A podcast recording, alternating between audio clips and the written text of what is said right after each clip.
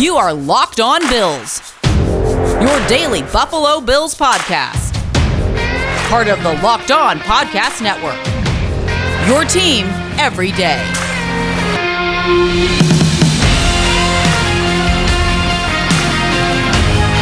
What's up, Bills Mafia? It's Joe Marino from the Draft Network, and I'm your host of Locked On Bills.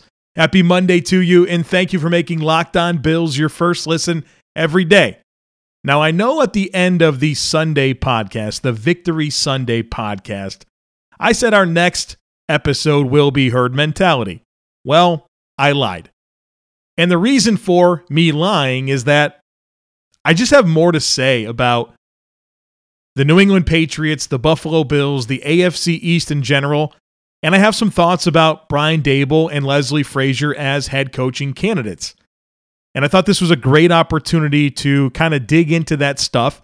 We can do herd mentality like we typically do on Tuesday, do our comprehensive primer Wednesday, our crossover Thursday, our Friday typical show. And then we don't know who the Bills are playing or when they're playing, but based on the way that this Chiefs and Steelers game is going, and I'm recording this podcast during the third quarter, all indications are that the Bills are traveling to Kansas City for the divisional round of the playoffs. And so we'll get to the Chiefs later in the week and all that type of stuff. But I'm not done talking about the Bills, the Patriots, and the AFC East. And so I wanted to fit this in today. And we'll do herd mentality tomorrow and then turn our attention to the Chiefs later in the week. But three segments for you today.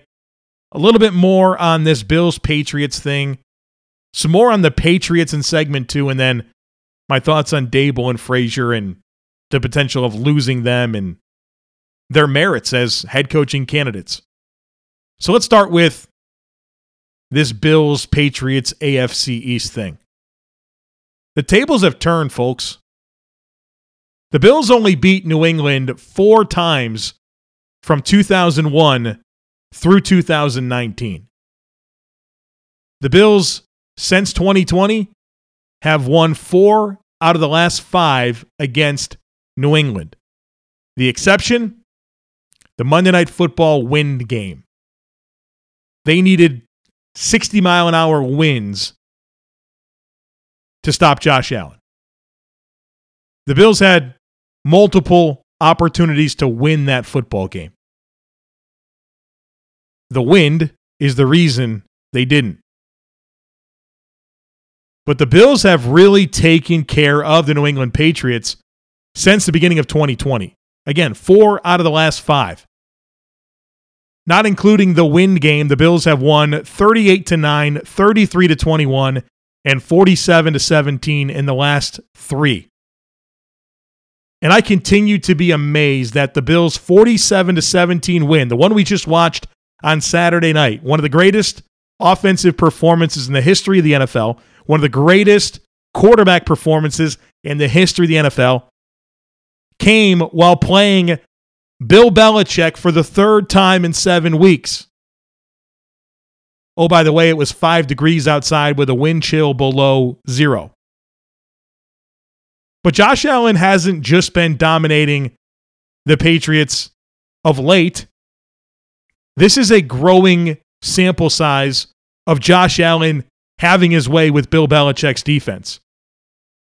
In Josh Allen's last four games against the New England Patriots, he's completed 67.4% of his passes, 1,087 passing yards, 13 touchdowns, zero interceptions. Bill Belichick has a Josh Allen problem. Josh Allen has figured out Belichick's defense. And we've seen a lot of variety in how Belichick has chosen to defend Josh Allen, and it ain't working. And it's not going in the right direction. And to me, this really extends beyond just the New England Patriots because Josh Allen's also had his way with the Miami Dolphins. And as we know, their former head coach, Brian Flores, was a Belichick disciple, was with him for like 20 years before taking over in Miami. And we know that Josh Allen toyed with the Miami Dolphins. And so Josh Allen has absolutely figured out how to beat a Bill Belichick style defense.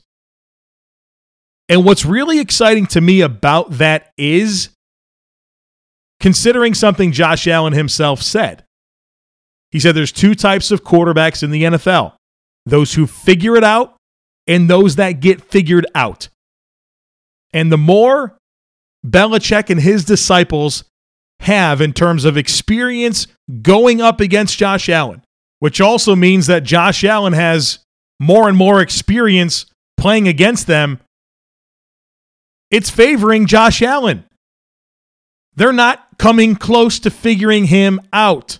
And while we know Brian Flores is no longer with the Miami Dolphins, the AFC East has a Josh Allen problem. You guys watch the playoff games this weekend, I hope.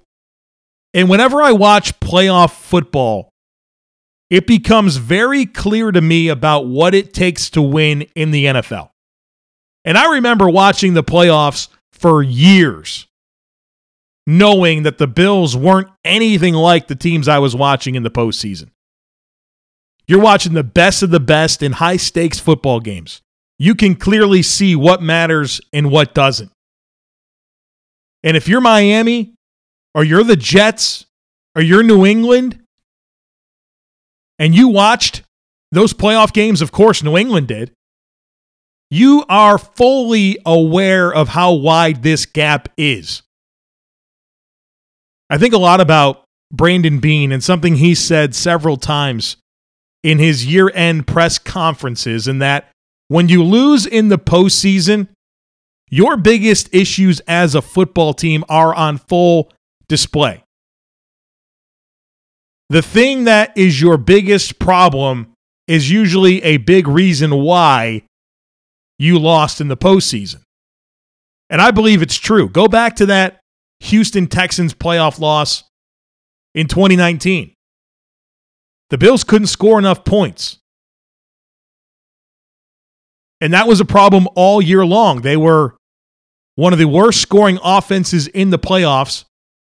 And they had every opportunity to score a lot more points against Houston and couldn't do it. And they lost. You go back to the Kansas City game last year, the AFC Championship game. Couldn't affect Patrick Mahomes enough with the pass rush, and you couldn't run the ball. And so, with that in mind, if you believe it to be true that your last game, if you lose in the postseason, highlights your biggest issues as a football team, how are you feeling if you're New England today? How are you feeling looking back on that game and realizing that Josh Allen and this football team is in your division, they're not going anywhere. You're measured against them and how wide that gap is and how much work you need to do to narrow that gap and have a chance to dethrone the Bills. You're probably not feeling too good. It's the new year, so that means New Year's resolutions. If yours is about getting fit and eating healthier, make sure that Built Bar is part of your plan. Built Bar is the protein bar that tastes like a candy bar, maybe even better than a candy bar. And it makes it easier for you to stick to your New Year's resolutions because when you're eating healthy, you're wondering where the chocolate is, it gets boring. Well, good news Built Bars are covered in 100% chocolate and they're super healthy. Most Built Bars contain 130 calories, 4 grams of sugar, 4 net carbs, and 17 grams of protein. These things are delicious and they have a ton of great flavors. You can choose from coconut almond, peanut butter brownie, raspberry, cookies and cream, salted caramel, mint brownie, and many more. In fact, Built is always coming out with new limited time flavors, so check out built.com often to see what's new. I got a deal for you. Go to built.com, use promo code LOCKED15 and get 15% off your next order. Again, that's promo code LOCKED15 for 15% off at built.com. So we just spent about 10 minutes talking about Josh Allen and how he is a problem for Bill Belichick in the AFC East. He is the boogeyman for Bill Belichick. And you know me, I'm not this type of Bills fan that is an elitist by any stretch of the imagination. I have a healthy amount of respect for every team in the NFL. I think we have very level headed conversations about all of the Bills' opponents and the challenges that they present. And I think that any team can beat any team on any given day. I fully believe that. And so I hope that I don't come across as having an elitist mentality, but the reality is the Bills standing within this division is very, very good. You have to feel really good about where you're at if you're Buffalo. 12 and 1 since the start of 2020 against the AFC East. And the Patriots are supposed to be the second best team. You just beat them by 30. And it wasn't even that close of a game. You got the ball seven times, you scored seven touchdowns. And so, from the Bills' perspective, you are absolutely the hunted. You have that target on your back. Everyone now is going to be spending their time trying to figure out how they can compete with you. We know all about this from that side of things. For two decades, we, as Bills fans, had to watch the New England Patriots run this division and figure out what the heck they can do to have a chance. It wasn't that long ago. But now the tables have absolutely turned. And so, as we think about New England as the team that is closest, if you will, to competing with the Bills, I want to share some thoughts about what I think this Patriots team is. And obviously, I know them quite well. Three times in seven weeks, a division rival. I'm very in tune with the New England Patriots. And I have some thoughts. First of all, I think there is a glass ceiling on what this New England team is as currently constructed. I'll get into that a little bit more as we talk through this team. But maybe even more important than that, I don't think the Patriot way works without Tom Brady. Bill Belichick has not been an effective general manager. Look at this guy's drafting history. Look at how he's worked these off seasons of late. He's not been an effective general manager. And his coaching resume has little to show for his time without Brady as his quarterback. So, what do they have? Well, they've got a couple of good tight ends in Hunter Henry and Jonnu Smith, some physical running backs, certainly a even better running back situation when James White is available. They've got a big physical offensive line. That's one of the better units in the NFL. They have a very limited young quarterback in Mac Jones, who certainly kept his head above water this season, but without dynamic physical skill in terms of arm talent and mobility, what's his ceiling? What's he capable of achieving? You're always going to have to make sure that your remainder of team is at a high level so you can have a chance to win. What's his path to get better? Reps? Time on task? Being able to read defenses at a Drew Brees, Aaron Rodgers, Peyton Manning, Tom Brady level? Is that what it's going to take? Because he doesn't have the arm talent or mobility. I think that he's a limited player, and he's always going to limit this offense. They have below average receivers. Defensively, they have no difference makers in the front seven that can dictate the action. I like what they have in Christian Barmore, I will say that. But he's one piece. Matt Judon is aging and did not show up against the Bills in any game this year. Slow linebackers that are aging. They need a major upgrade at slot corner. They don't necessarily have the complement of safeties that they typically like to use. McCourty's aging. I think Adrian Phillips is a nice player, but they need more than Kyle Dugger and Adrian Phillips. They like to play three. I think McCourty's kind of winding down here.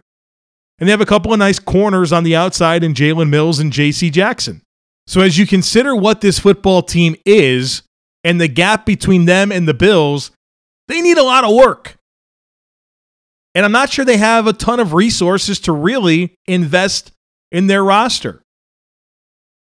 $21.5 million in cap space. They have a first, second, third, fourth, and sixth round pick, five draft picks. That's it. That's what they're looking at to improve their team. I think they need a lot. And I think I'm being quite fair and honest and objective about what I think this team is. perhaps you can say, oh, this is a Bills guy and he's biased towards this football team, but objectively, I think everything I just said is true. I think this is a type of team that can win nine or 10 games a year, but there's a glass ceiling on what they can really achieve in terms of winning playoff games. Oh, by the way, they've got a ton of free agents. J.C. Jackson, free agent. Trent Brown, their starting right tackle, free agent. Dont'a Hightower, their starting Mike linebacker, free agent. Ted Karras, their starting left guard, free agent. Jakobi Meyers, one of their key receivers, free agent. Ja'Whaun Bentley, their other starting linebacker next to Hightower, free agent. James White, free agent. Brandon Bolden, free agent. Matthew Slater, free agent. Jamie Collins, starter, free agent. Gunner Olszewski, he's a restricted free agent. But this team has a lot of critical expiring contracts, limited cap space, limited draft picks, and a wide gap to close between them and the Buffalo Bills. I'm not saying that the Bills are just a shoe in to run the AFC East year over year, but you have to like what they have compared to the rest of this division. Now, the Miami Dolphins, I think, are actually the number two team in this division in my mind. They beat New England twice last year. Now, they're certainly resetting at coach, and I don't like their quarterback, but they have more collective young talent that I like on that team, and Jaylen Waddle and Jaelan Phillips and Jevon Holland, two outstanding corners. Christian Wilkins is a stud. Emmanuel Ogbah, Mike Gesicki, Robert Hunt. There's a lot more to like about that football team in my mind. Oh, by the way, they have the most cap space in the NFL. A full complement of draft picks this year and two first round picks in 2023. I think Miami's the bigger threat to Buffalo over the next three to five years. And then the Jets, they've got a lot of work to do to get out of the cellar here. They've struggled for a while now. They need so much. And obviously, they have a lot of young talent. Young quarterback that was just a number two pick in the draft in Zach Wilson, new head coach. Couple of first round picks this year, plenty of cap space. They're going to have the resources necessary to improve, but they're four years behind the Bills. And that's assuming Zach Wilson's the guy. All that to say that the Bills are in really good shape in this division. And uh, the tables have turned. The Bills are now this team at the top of the division that everyone is staring up at, scratching and clawing, trying to figure out how the heck are we going to compete with these guys. And so now the challenge for Buffalo is staying there and continuing to evolve and build your football operation and withstand losses to your front office and coaching staff and not necessarily being able to continue giving everyone a contract extension. They have new challenges, good challenges, the ones you want to have, but they are challenges. And things change fast in the NFL, really fast. If you think you've arrived, you can quickly be humbled. Now, you certainly love that you have Brandon Beane and Sean McDermott in charge of this operation, but their challenges are now very different than they were building this thing now it's about keeping this team at the top and keeping this window to compete open for as long as possible. Now, good news you got that 17 guy, and he's going to give you a chance each and every year. BetOnline would like to wish you a happy new betting year as we continue our march through the playoffs. BetOnline remains the number one spot for all the sports wagering action for 2022. It's a new year, and they have a newly updated website so sign up today and receive a 50% welcome bonus on your first deposit. Just use our promo code locked on to get started. From football, basketball, hockey, boxing, and UFC, right to your favorite Vegas casino games. Don't wait to take advantage of all the amazing offers available for 2022. BetOnline is the fastest and easiest way to wager on all your favorite sports, and BetOnline is where the game starts. Feels like we've talked for years now about the potential of losing Leslie Frazier and or Brian Daboll. And I'm sure you guys were on Twitter during that football game on Saturday. And everyone's talking about how Daboll and Frazier have these interviews coming up. And all they have to do is show a highlight reel of a 47 to 17 win over the New England Patriots and all the offensive success that they had and all the defensive success that Frazier and the Bills have had this year. and they have a heck of a case to stand on, right? I mean, just really outstanding stuff from both of these guys. So I want to kind of talk about Daboll and Frazier and things I like about them as head coaching candidates and things I don't like about them as head coaching candidates. And then we'll kind of get into some of my thoughts for replacing them if either or both of them leave. So let's start with Brian Daboll. And I know this is a little bit like what we do for a game reaction, but it just kind of works. It helps me really summarize my thoughts. So, the things that I like about Brian Daboll number one is scheme evolution and adaptability. When he took over this offense in 2018, obviously that unit was undermanned from a personnel perspective. Didn't have the receivers, didn't have the offensive line, and you had an extremely raw quarterback out of Wyoming in Josh Allen. What I appreciated even then about Brian Daboll is he continued to try different things week after week to generate offense. It was never, this is the scheme, this is what we're going to do, that's it. It was all about how can we try different personnel groupings and formations and concepts to see if we can get the ball moving and scoring some points. And then you saw drastic shifts in terms of cutting Andre Holmes and Jeremy Kerley and Kelvin Benjamin and inserting Wyatt Teller into the lineup and trying different things with the offensive line. Robert Foster elevated from the practice squad, bringing in Isaiah McKenzie. Those types of things in 2018 to continue scratching and clawing and trying to figure it out as opposed to just being married to the way that you want to do things. And I thought that continued and has continued every year. And so the thing that I like first and foremost about Brian Daboll is the scheme evolution and adaptability that he has proven at a high level since 2018. I like his experience in Buffalo, New England, and Alabama. I mean, three great exposures for an assistant coach. He had a front row seat to what happened in New England, you had a front row seat to what's happened in Buffalo, and you got a chance to be around Nick Saban at Alabama. And because of that, he's going to have a deep inventory of relationships and assistant coaches that he can tap into to come and be part of his staff. Sometimes that's an issue for guys. Think about Brian Flores coming from New England, only working with New England coaches. He goes to Miami and he has to hire a staff, and he failed at that. He failed miserably at that. I mean, Patrick Graham, the defensive coordinator, after one season, leaves for the same position with the Giants. He has three offensive coordinators in three years, three offensive line coaches in three years. Just continued turning things over because he didn't have those deep rooted relationships because he was only in one place. That's not true for Brian Daboll. He's going to have a lot of good exposures to people that can fill out his staff. And so I like that about him. I also like what we hear about his relationship with his players. That'll serve him well as a head coach. And I also really appreciate this about Brian Daboll is that he hasn't just jumped at every opportunity. He's been very particular about where he's going to go. And so there's some people out there that look at NFL head coaching opportunities as there's only 32 of these gigs.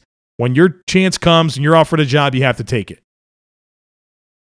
Well, I appreciate Brian Daboll's mindfulness of organization fit and how you're going to be supported from ownership and how you're going to mesh with all of the dynamics of that city and football operation. And I think Brian Daboll gets that. So those are the things that I really like about Daboll as a head coaching candidate. Now, things I don't like, first of all, you have to acknowledge that Josh Allen and Stefon Diggs don't go with him. And we've seen this happened time and time and time and time again in the NFL, where a coordinator gets pulled away from a situation where there's an elite part, right? Josh Allen, your elite part, and now you're inserted into some other organization with different players and expected to replicate what you achieve somewhere else. Josh Allen's not going with Brian Daboll. And for example, guys like Adam Gase, guys like Matt Nagy, guys like Joe Philbin, failed head coaches get pulled away from situations where they have Aaron Rodgers or Peyton Manning or Patrick Mahomes and they're expected to replicate that somewhere else. But everyone forgets that they don't bring Peyton Manning and Patrick Mahomes and Aaron Rodgers with them. Same thing here. And so you have to understand that Josh Allen and the situation in Buffalo was a major benefit to Brian Daboll and his success as a coordinator and the reason why he's getting these opportunities to interview for head coaching vacancies. So I say all that to say that it has to be more than just scheme. You know, these guys, these these coordinators or position coaches that get opportunities to interview, the reason that they get to that interview is because of what they accomplished with whatever they were responsible for. Oh, the Bills offense is really good. Let's interview their coordinator to be our head coach. Okay, that's good. But it's a lot different being a head coach than it is a coordinator. There's a leadership component that is more important than scheme. It transcends the X's and O's. Your ability to lead men, to establish culture, to be consistent. It's not just about your ability to call plays and scheme. It's far more important about your leadership ability. You're basically an administrator for an NFL team. That's not being an offensive coordinator. It's completely different. And so I'm not saying Brian Daboll can't do that and he's not a great leader. I just don't know. I have no idea.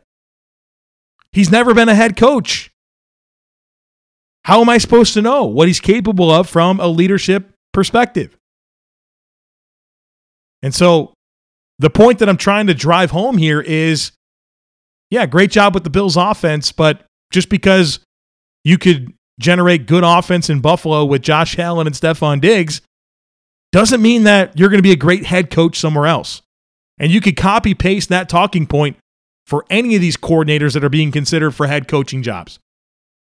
But where I get especially concerned is when you had an elite piece like a Josh Allen or a Peyton Manning or an Aaron Rodgers or Patrick Mahomes or even Josh McDaniels when he had Tom Brady and he goes to be the head coach in Denver and they're not as good, don't forget that you don't take that elite piece with you. And it's about leadership.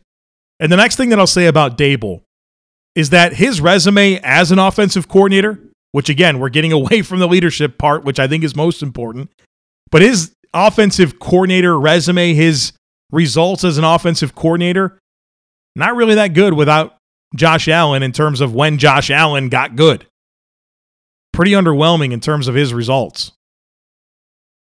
Now, I know that he didn't necessarily have great players around him, but that's what I'm talking about, right? That's what exactly what I'm trying to say. The thing about Brian Daboll, this is the last thing I'll say about Brian Daboll.